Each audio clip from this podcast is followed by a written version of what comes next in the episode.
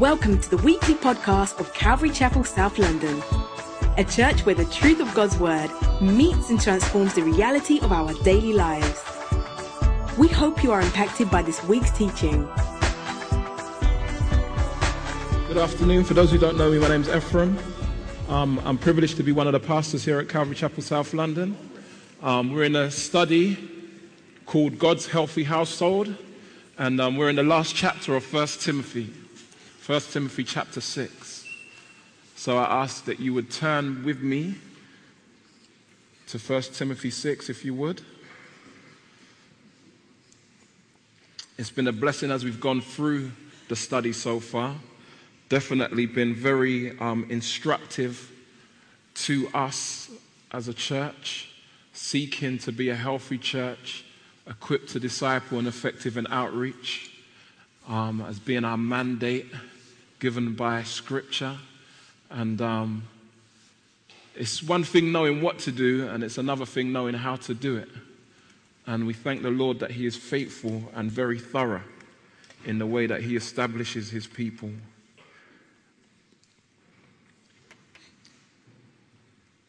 So let's pray as we prepare to give some consideration to the text today. Dear Lord and Heavenly Father, I do thank you so much for your faithfulness toward us. I thank you, Lord, for your actually your faithfulness toward all people, even those that do not know you. We recognize that you called, uh, caused the, the rain to fall on the righteous and on the unrighteous, the sun to shine on the just and the unjust. And Lord, you are rich in mercy when we consider ourselves in the light of who you are, we realize that we are completely and utterly insufficient. Furthermore, in all honesty, Lord, we are completely and utterly insignificant.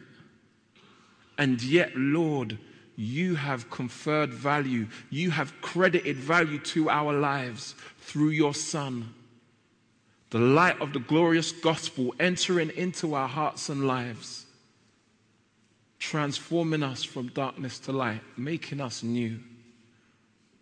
Thank you, Lord Jesus, for your faithful sacrifice. Thank you, Lord Jesus, that you engaged in the epitome of war, the greatest war that could be fought, the war for the human soul and you gave your life. And you yourself said there is no greater love that a man lay down his life for a friend. And you said, Lord, that you no longer call us servants but friends. And we are humbled at your sacrifice. We are humbled at the love that you demonstrated, that you showed. Your actions truly speak volumes and give full weight to your word. And so, Lord, help us today that we would be truly abandoned to you with no regard for ourselves. May we be abandoned to you with no regard for ourselves, Lord. In Jesus' name, amen. Let all who are under a yoke as slaves regard their own masters as worthy of all honor, so that the name of God and the teaching may not be reviled. Those who have believing masters must not be disrespectful on the ground that they are brothers. Rather, they must serve all the better, since those who benefit by their good service are believers and beloved. Now, I remember once being out on doing evangelism and a guy said to me, You know what? Don't talk to me about your God. Don't talk to me about your Bible, particularly your Bible, because you're a sellout. Now, I was in Brixton at the time, and the guy was black. How am I going to get this water? Thank you, my brother. And he said, I'm a sellout. And I thought for a moment. And I had to think carefully. He said, You're a sellout. And I said, Well, actually, I think I'm sold out. and he said, You're a sellout because that Bible is a tool that the white man has used to oppress black people and to make them obey as slaves. Well, my question to you today is Are you a sellout or are you sold out? Are you sold out or are you a sellout? Because there is a difference. In the mind of that individual that spoke to me, he felt that I had betrayed my identity as a black man. I had betrayed my people. I had betrayed all those who had suffered under slavery and given over to what he perceived to be a white man's religion. Now, some of us have heard that, right? I was in a meeting yesterday actually and found it very interesting when a family from a Sikh background said that one of the oppositions to the gospel that they've experienced from the Sikh community is that it's a white man's religion. Now, I thought that that was the kind of thing that you really only heard about uh, amongst black people.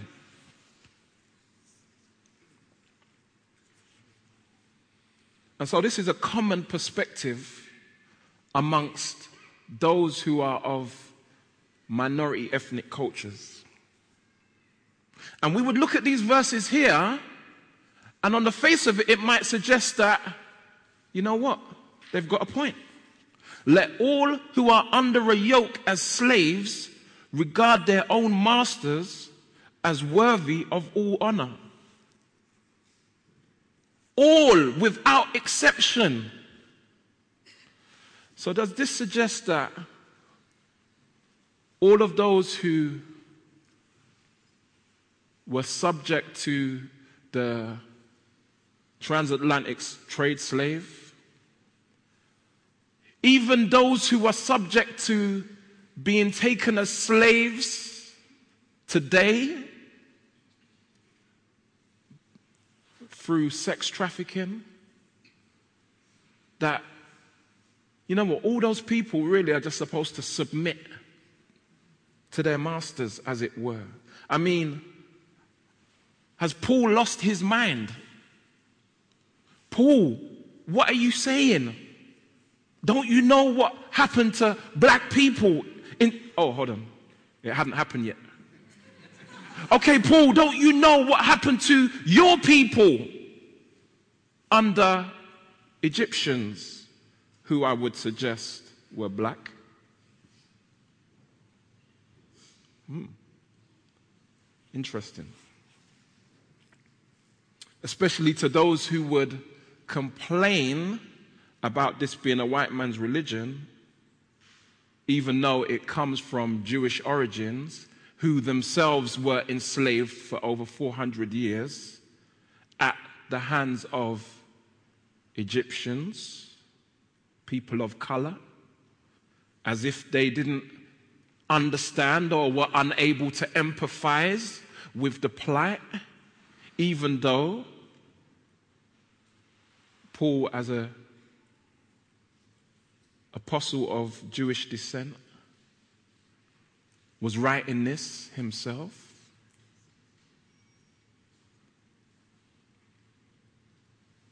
You see, is it a case that the Bible is, as some would accuse, promoting slavery, supporting the unlawful subjection of others?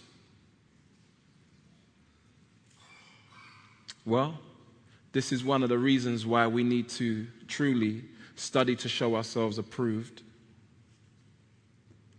This is one of the reasons why we're to rightly divide the Word of God. Because otherwise, we give place to such unfounded, unsubstantiated, and dare I even say, foolish notions.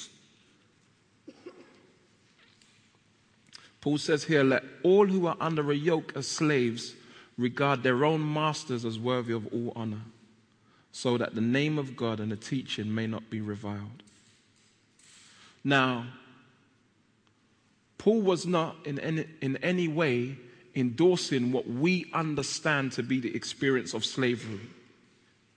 He was not in any way endorsing the kidnapping, brutal torture, and tormented um, working of individuals against their will.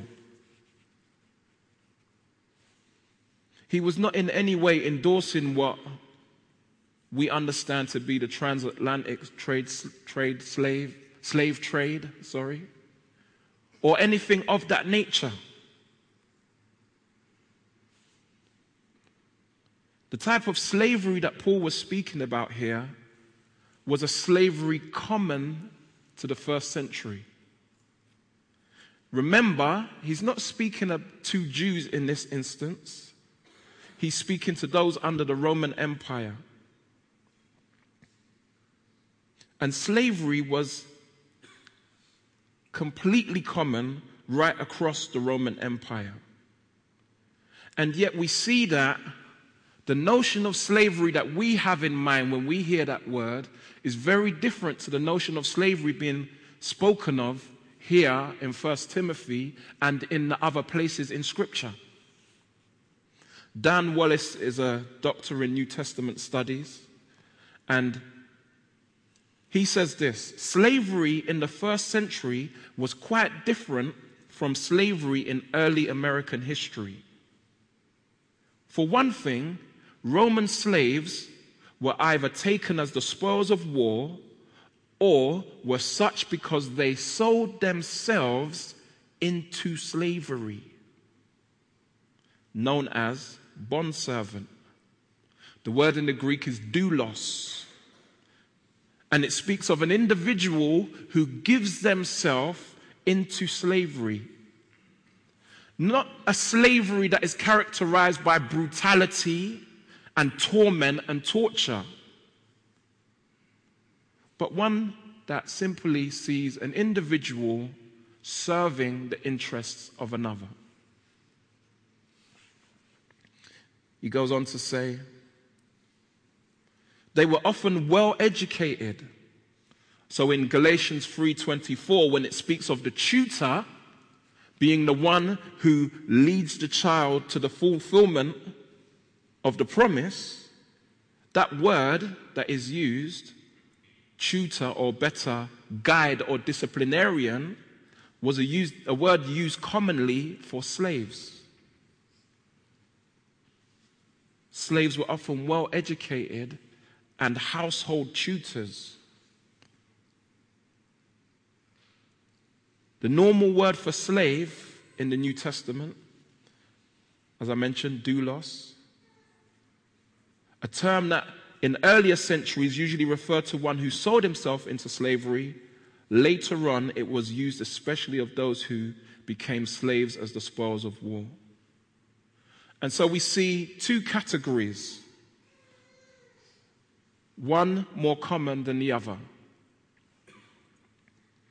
Individuals who sold themselves. Now, for some, it was a case of they owed debts that they could not repay. And so, in an attempt to appease their creditor, what they would do is they would give themselves to that person in order to work for them, to serve them as a means of repaying that debt. There were some bondservants who may have either been taken through war or who have given themselves into slavery to serve the interests of another, who actually determined to remain with their masters even when they had the opportunity for freedom. This was because they recognized that life with their master was better than life on their own. And so, what we see here being communicated and being spoken of by the Apostle Paul is not the injurious kidnapping and brutally holding someone against their will, but actually it has more relationship to what we understand as an employment contract. It is much more like an employer employee relationship than it is the concept of slavery that we understand. Now, we know often there are those people today who don't want to work. Some of them are lazy. Some of them use the excuse, I'm not working for no man to tell me when to come into work and what I must do and when I must finish. No. So what are you to do, bruv? I'm going to work for myself. Be my own boss. Wonderful. So what are you going to do, bruv? I don't really know, you know. I've got big plans, though. I've got big plans. Just, just waiting for the right movements. I come across a few guys like that. And their notion of employment in their mind is much closer to what Paul was speaking about when he used the term slave. The individual who made a commitment to serve the interests of another. When we sign an employment contract, that's what we do. Now, thankfully, under our legal system, there are certain right, rights that an employee has. So, just as much as we have to honor an employment contract, likewise, an employer has to honor an employment contract. And if they attempt to mess about with that contract in a way that is not legally prescribed, we have a right to reply. We may even avail ourselves of the benefit of a union. Fundamentally, at the heart of it is a commitment to serve the interests of another. In those days, they didn't have unions. so someone sells themselves into, a, into, into slavery and then signs up for a union in the process. It didn't happen.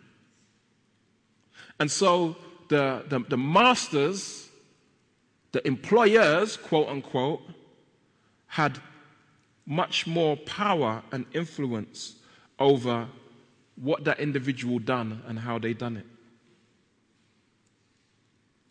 And yet still there was a common understanding and a reasonable practice associated with what was regarded as slavery.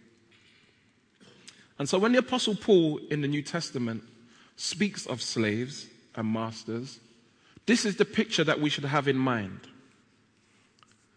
It was common in those days for people to work for themselves, whether they were tradesmen or whether they were um, very literate and able to aid others who were not so literate.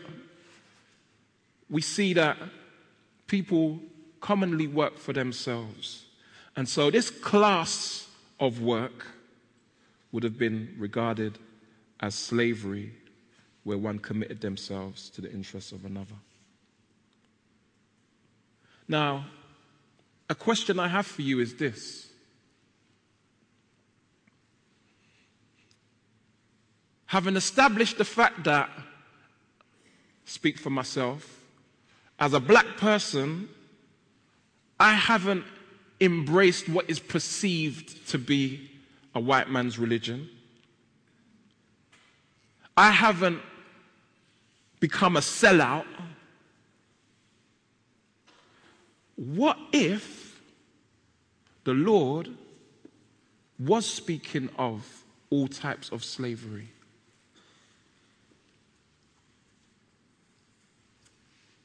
What if he was? and this was the word of God, what would we do? What would we say? I want to share with you the experience of some individuals, and I'm going to try and show you a, a picture. And Tim, you're not allowed to answer this question, bruv.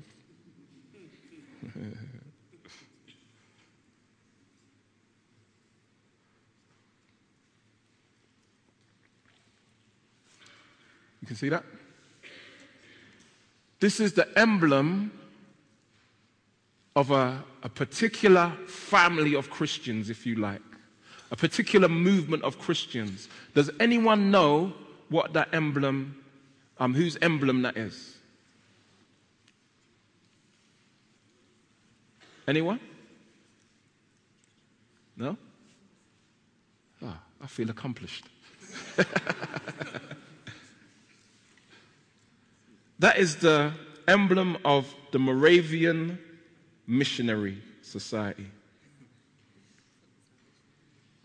The Moravian Missionary Society.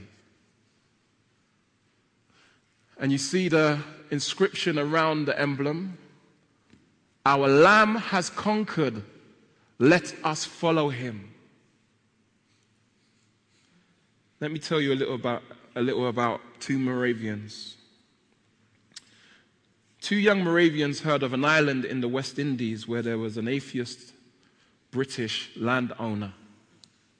And he had two to three thousand slaves in captivity there, working the plantations. And they had heard that the owner of this land had said, No preacher, no clergyman will ever stay on this island. If we shipwreck, we will keep him in a separate house until he has to leave. But he's never going to talk to any of us about God. I'm through with all that nonsense. He had two to three thousand slaves in captivity there. Two young Moravians heard about this. And in response, they sold themselves into slavery and I don't mean they just became bond servants, household slave, nice duties. They sold themselves into slavery and were taken on slave ships. Taken to the West Indies, to the island where these slaves were in captivity.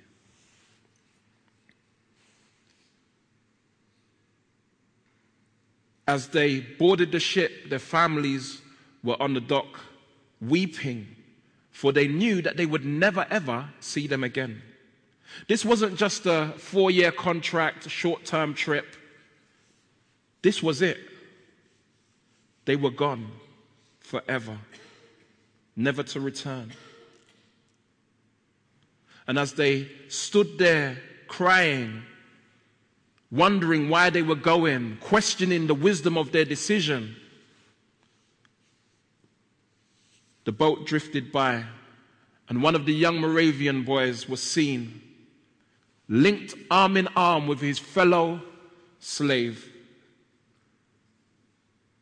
And he raised his hand and shouted across the gap. And the last words that his family heard were these words May the lamb that was slain receive the reward of his suffering. May the lamb that was slain receive the reward of his suffering.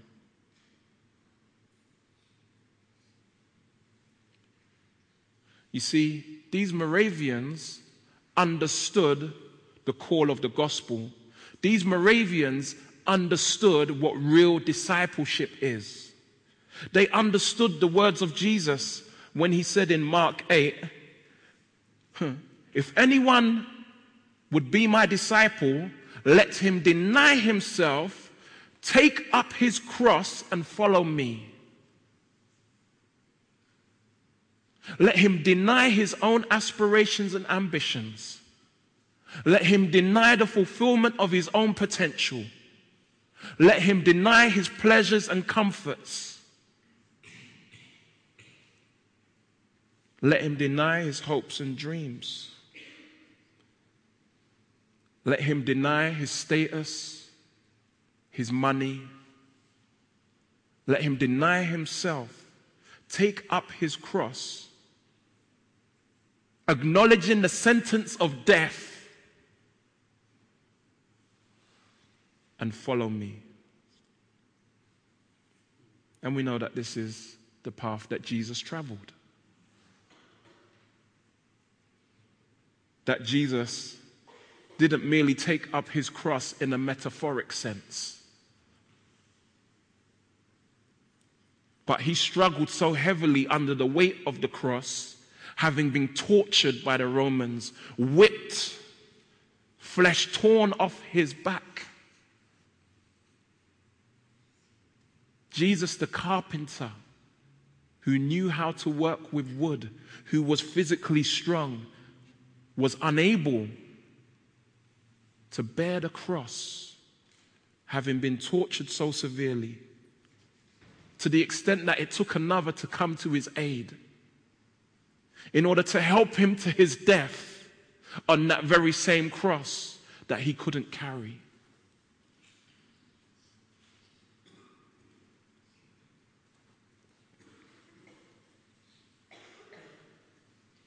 And so, as we see these Moravians who literally were sold out, are you sold out today?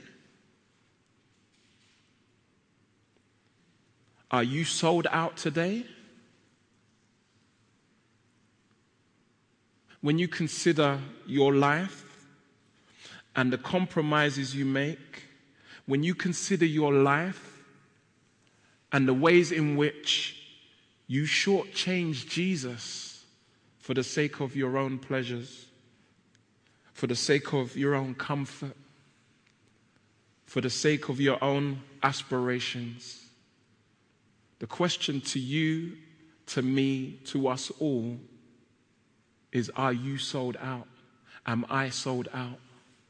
You see, these Moravians were literally sold out. They took the money that they had and they paid in order to become slaves.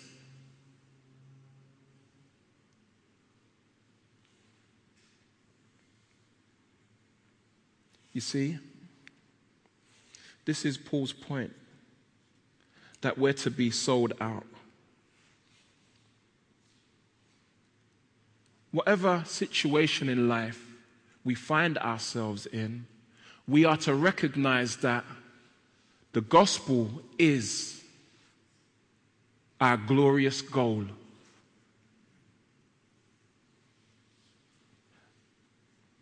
That as our lives are transformed by the gospel, our goal is to glorify God as we exhibit the gospel in and through our lives.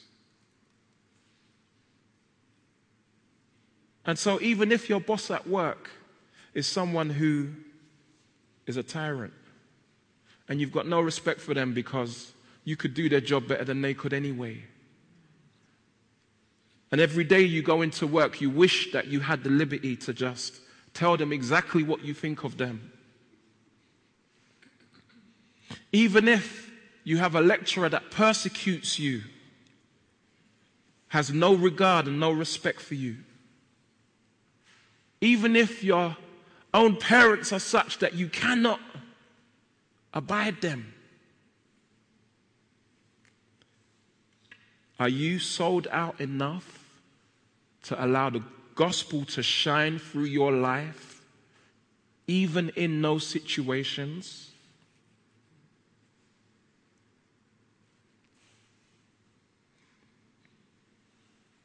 Not shortchanging Jesus by cutting corners because you can and the boss would never know.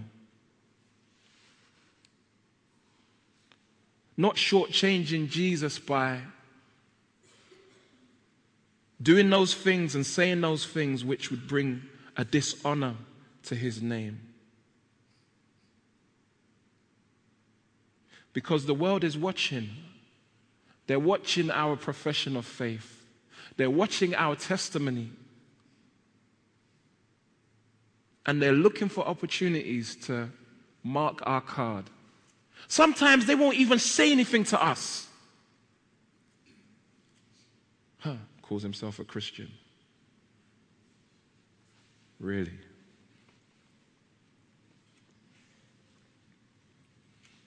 And you see, the thing is,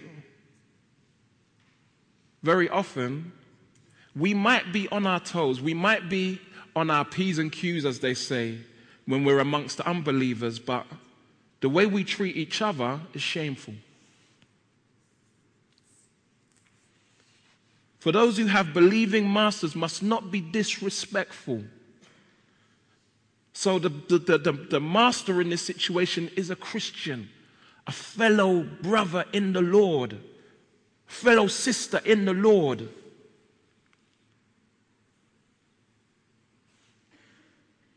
And Paul is saying, don't take advantage of that. Don't take advantage of their kindness. Don't take advantage of their meekness for weakness. Rather, serve all the better, since those who benefit are believers and beloved. This type of thinking ought to govern our minds as we even consider how we interact with one another serving in the house of the Lord. There's many of us who go to work, college, uni, whatever, and we may seldom come across somebody who's in leadership or authority over us that's a Christian. But there's one place you can be sure to experience that in the local church. When the head of your team is like, Why were you late?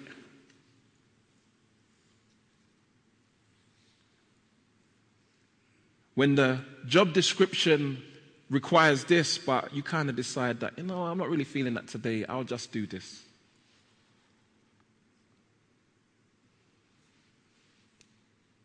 Ultimately, we're to do all things as unto the Lord and not men pleasers,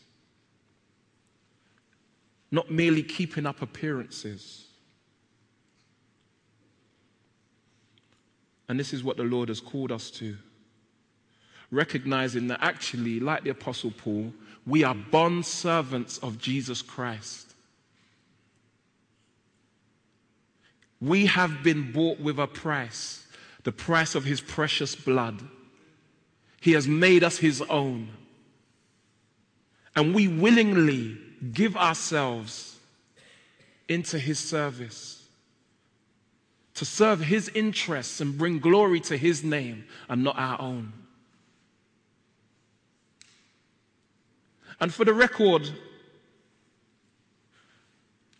the God of the Bible would never endorse the type of slavery that we are familiar with. In Exodus 21 16, and you might want to notice, note this. This is from the Old Testament, and both the Old Testament and the New Testament condemn the type of slavery that we have um, become accustomed to in more recent times. Exodus 21, verse 16, it says, Whoever steals a man and sells him, and anyone found in possession of him shall be put to death. So, whoever steals a man and sells him, that's the trader, or anyone who owns the person traded, shall be put to death. This was from the law of God. In 1 Timothy, the New Testament, this very same book that we're in, the very same Apostle Paul who's speaking to Timothy, he says this in chapter 1 and verse 10. In fact, let me take it from verse 8. Now we know that the law is good if one uses it lawfully, understanding this, that the law is not laid down for the just, but for the lawless and disobedient, for the ungodly and sinners, for the unholy and profane for those who strike their fathers and mothers, for murderers, the sexually immoral, men who practice homosexuality. Note the next word enslavers. In some translations, it says kidnappers. Other translations, men stealers. And so we see the God of the New Testament does not endorse slavery. And even though it is true, there are people who, who bore the name of Christ and who attempted to use the scriptures to justify their owning of slaves. They were wrong. There is a, a, a, a piece of, um, I'd say it's a song, it's not a song, it's a, it's a spoken word piece by a guy called Propaganda.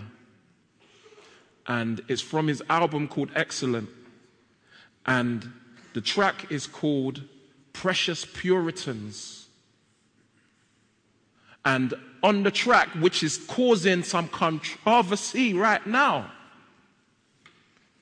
he speaks of the fact that,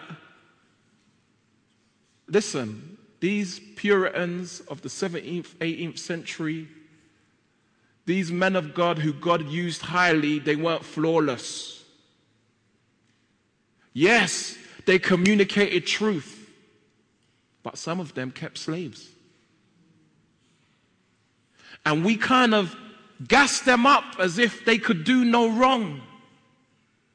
And yet, just like you and me, they're flawed sinners.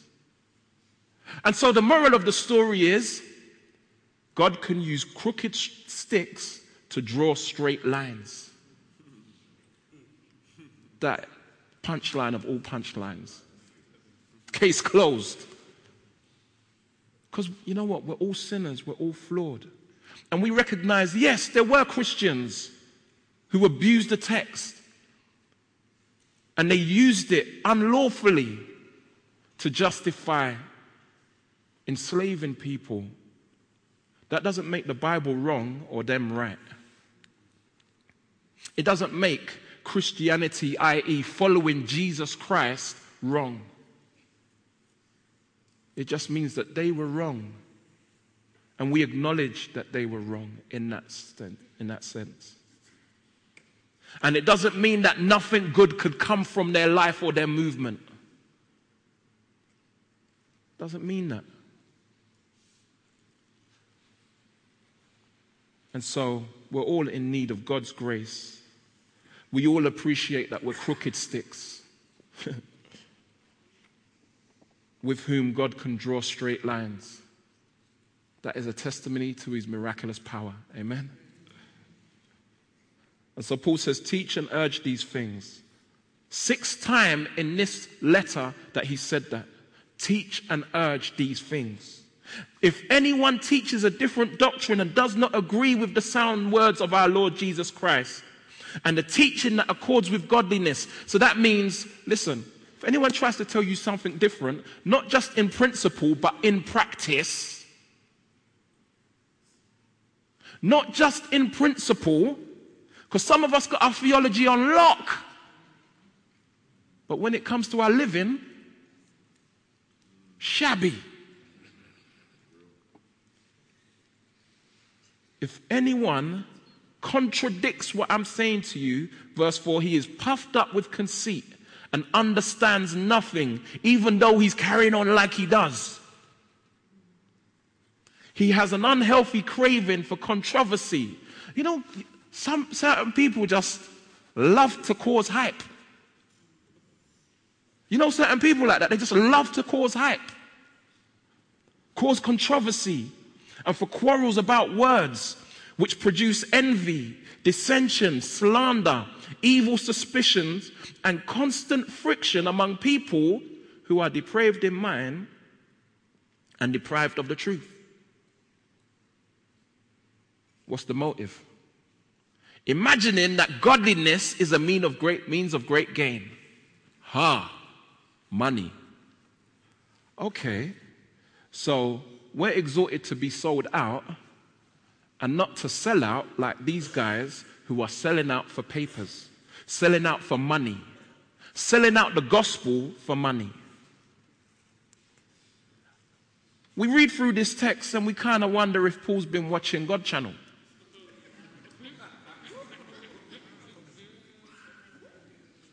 Imagining that godliness is a means of gain.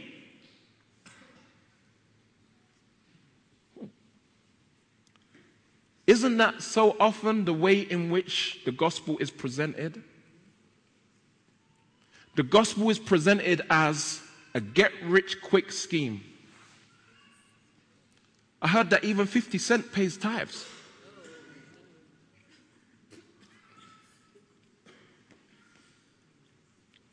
Why? Because it's presented as being the means by which you can get rich. And if you say all of the right mantras in the right way, the positive confessions, ah,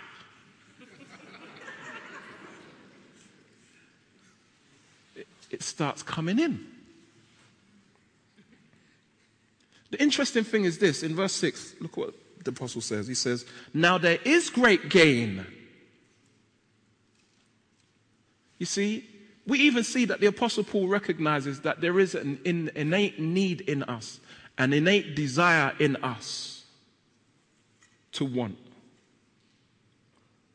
But he doesn't dismiss that reality, he just refocuses it, he redirects it. Now, there is great gain in godliness with contentment. Let me ask you something. I tell you, I tell you something. Wow. The Lord is good. How much would you give for peace in your family? How much would you, can money buy peace? Can money buy love? Can money buy joy, true joy?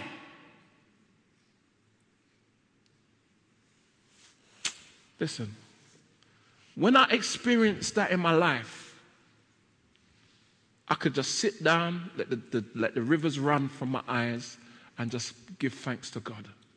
Because it's priceless. And we've got so many people in life striving for stuff thinking that it's going to bring answers and bring contentment and bring satisfaction and make them feel fulfilled.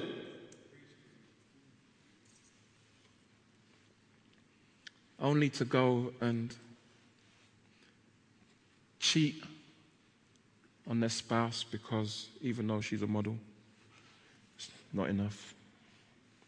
Only to go and spend all their money on everything that they could, all of the designer clothes and everything else, and only to find that still not enough. So let me just do some drugs, see if that's going to do it. There is great gain in godliness with contentment.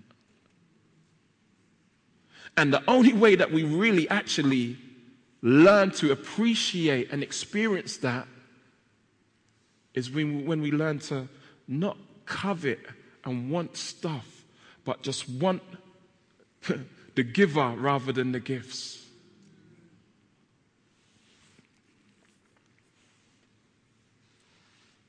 And we learn to be content, for we brought nothing into the world and we cannot take anything out of the world. If we have food and clothing, with these we will be content. Because I tell you, I remember being in prison talking to a guy, and he's like, you know what? I say in prison like I was in prison. sir, sir, sir, sir. Prison visit, prison visit, prison visit. just, just realized how that came out, sorry. We were sitting on the bunk, you know what I mean? Just had our 45 minutes. nah. And he was like, you know, the biggest concern for me about becoming a Christian is not having nothing.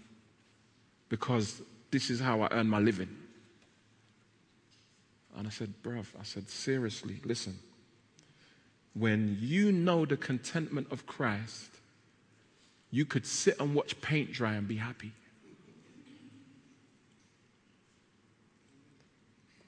And I said, that's been my experience.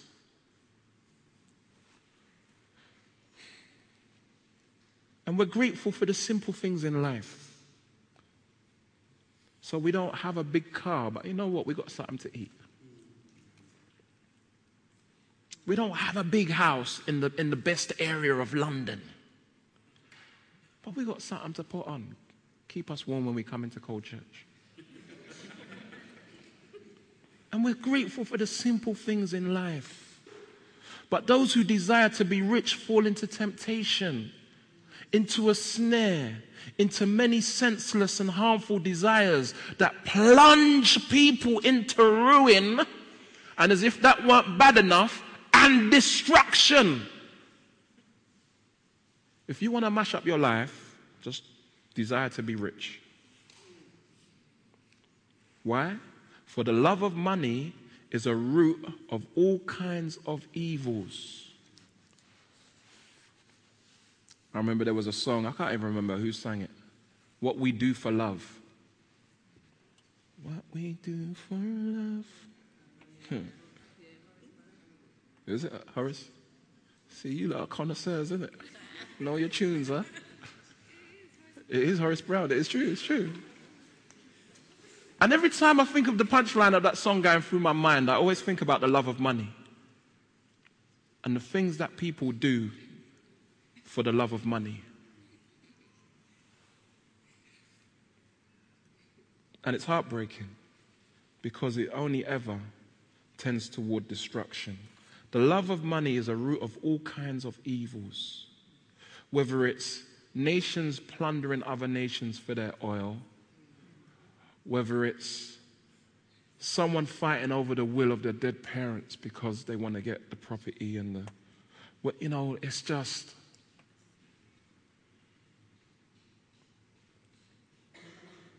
It is through this craving that some have wandered away from the faith and pierced themselves with many pangs. You know what? I'm going to go to England and I'm just going to study and get a job. And I'm going to make some money and make a better life for myself. And they arrive and their commitment to the Lord gets put on the side because they've got to fulfill this ambition of this better life that money will. Because you see what? It's, it's not the love of money, really. It's not the love of money in that having pounds and pence, zeros in the bank. It's what money can do for us. That's what we love. And that's the, that's the hazard for us as Christians.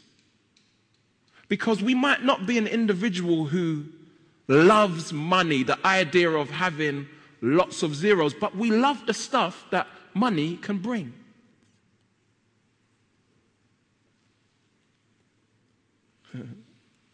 For some of us, it's subtle. For some of us, it's, yeah, can't wait for my upgrade, iPhone 5.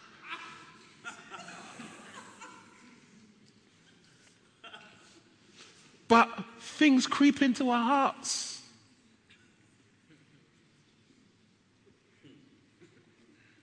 because we love that which money can do for us. And so we must be warned. We must be warned that we are to be sold out for the gospel, but not sell out the gospel.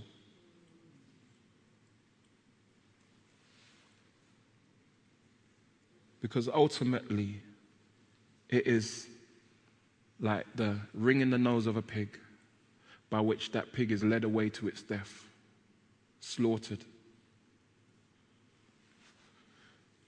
And that's what it can become to us if we don't guard our hearts with all diligence.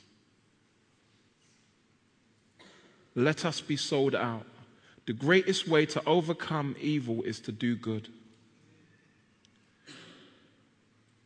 The greatest way to be hardened to the temptation of riches is to be sold out to the furtherance of the gospel, the glorification of Christ.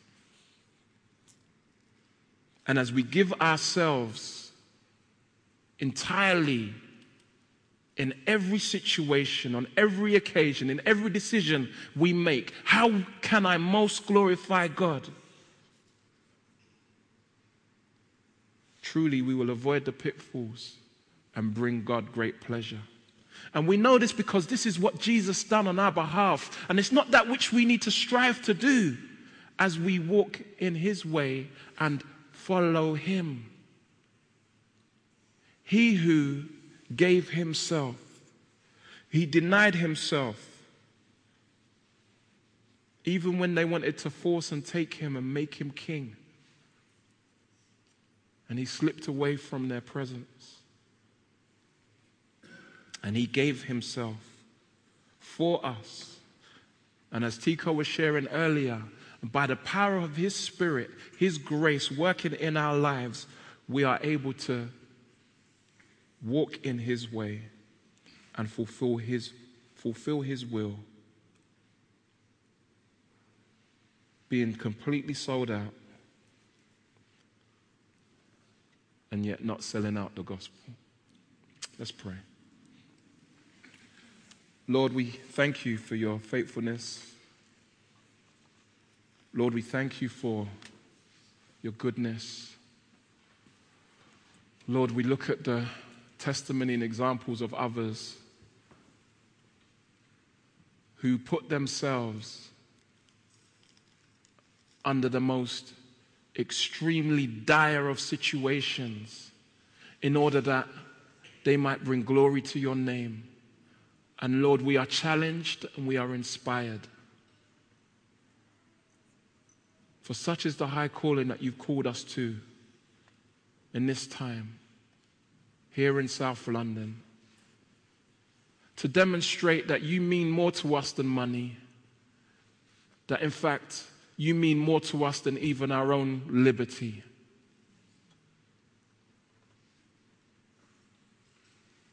that we recognize we are bond slaves. We've been bought by you. We are yours to do with what you want. And Lord, we surrender and we say, Have your way.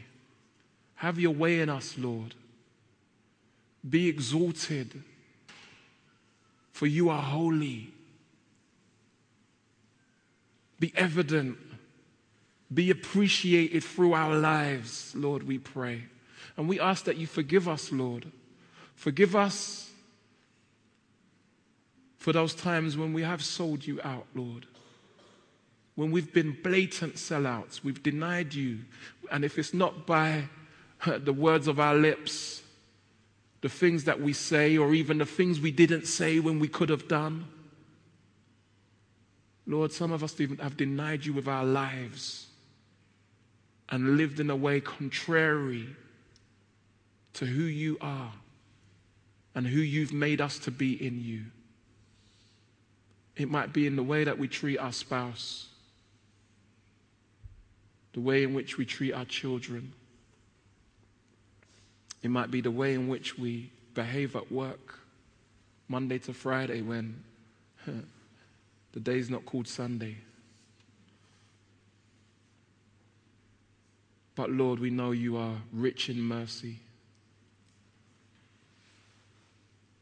that your grace knows no bounds. And so we ask that you would help us, Lord. Help us, Lord, to be completely sold out. Help us, Lord, not to be sellouts of your glorious gospel in Jesus' name. Amen.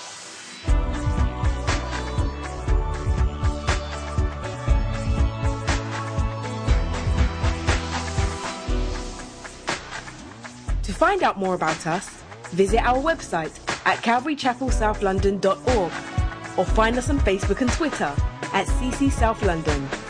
Join us next time for more of God's truth to transform your reality.